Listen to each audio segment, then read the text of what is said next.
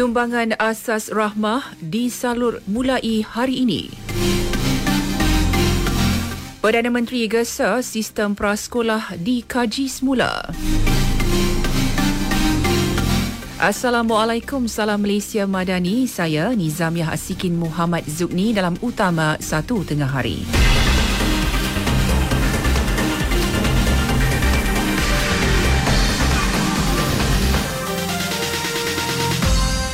Bermula hari ini, sumbangan asas rahmah SARA akan disalur secara berperingkat. Inisiatif itu ditambah baik dengan peruntukannya melonjak lebih lima kali ganda kepada 700 juta ringgit berbanding 130 juta ringgit tahun lalu. Menurut Perdana Menteri Datuk Seri Anwar Ibrahim dalam catatan di Facebooknya, pertambahan peruntukan itu membolehkan penerima SARA ditambah kepada 700,000 orang. Jumlah bantuan juga dinaikkan sekali ganda sehingga RM1,200 berbanding tahun lepas. Jelas beliau penambahbaikan SARA itu juga satu langkah awal untuk menangani kesenjangan kekayaan selain membina sebuah masyarakat inklusif. Sementara itu, Datuk Seri Anwar berkata negara memerlukan perbincangan yang lebih terbuka dan segar untuk bertukar pandangan ketika berucap merasmikan program wacana pemikir Universiti Melaya di Ibu Negara, sudah tiba masanya anjakan perlu dilaksana. Ini bagi mencari penyelesaian ke arah memacu kemajuan negara berbanding hanya diheret dengan isu perkauman sempit semata-mata. Di negara kita seperti juga negara berkembang yang lain, di antara cabaran dan tujuan uh, cabaran utama adalah untuk menggalakkan perubahan atau menuntut perubahan. Tapi melalui wacana lebih terbuka yang meluas yang segar. Apatah lagi bila kita selalu diheret untuk membicarakan soal-soal yang jumut dan lapuk hasutan dan memecah belahkan dan menyebabkan kita ketandusan idea. Kalau mau maju kita harus bicara soal transformasi digital, perolehan tenaga, energy transition, bicarakan soal mutu pendidikan. Tetapi kalau kita terus diheret untuk bicarakan soal kaum secara sempit, soal agama secara jumut, walaupun perbincangan soal kaum agama itu tidak dilarang, tetapi tidak akan membawa kita ke satu mercu yang lebih hebat. Dalam pada itu, Perdana Menteri turut menasihatkan agar birokrasi lama di Kementerian Pendidikan Tinggi yang membuat keputusan bagi pihak universiti harus dihentikan.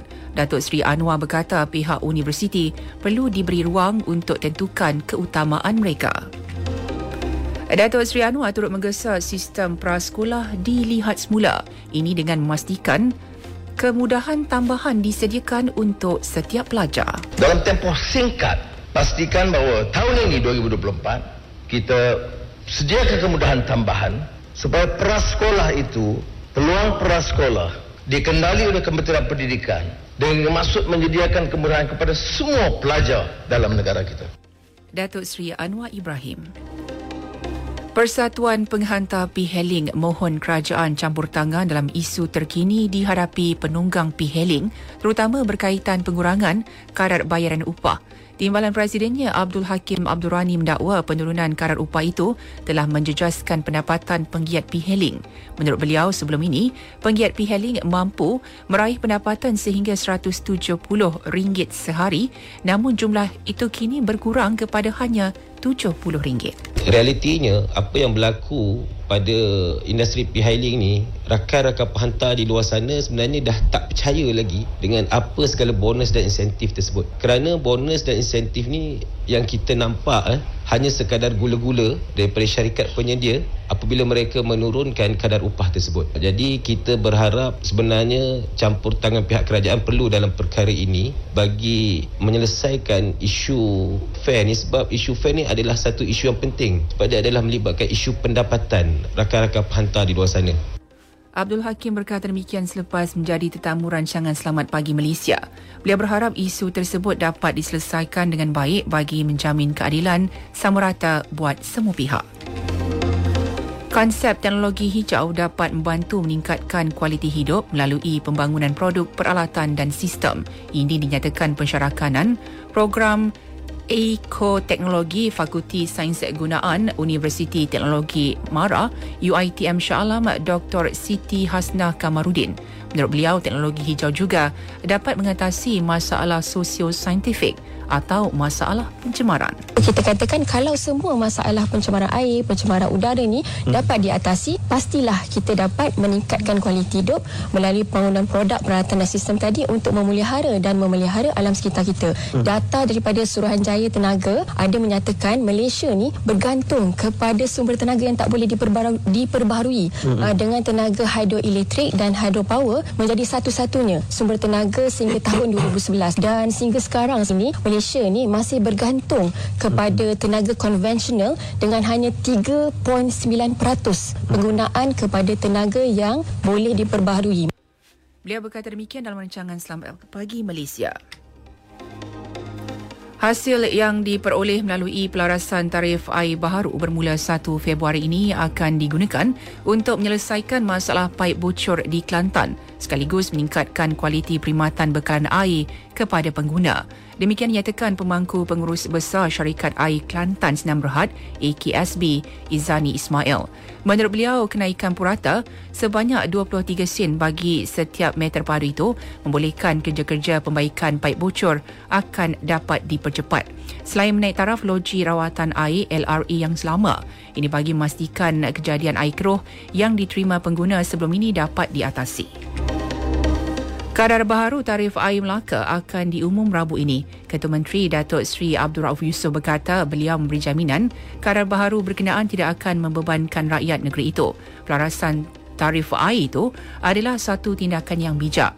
Ini kerana hasil daripada pelarasan itu akan bantu kerajaan negeri menaik taraf paip-paip bawah tanah bagi memberi bekan air bersih terbaik kepada rakyat.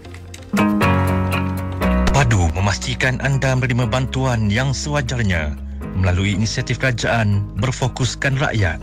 Kemas kini data anda sebelum 31 Mac. Berita seterusnya. Situasi banjir di Segamat Johor tidak berubah. 43 penduduk terjejas masih berlindung di sebuah pusat pemindahan sementara PPS. Demikian menurut laporan Pusat Kawalan Bencana Negara, Agensi Pengurusan Bencana Negara NADMA.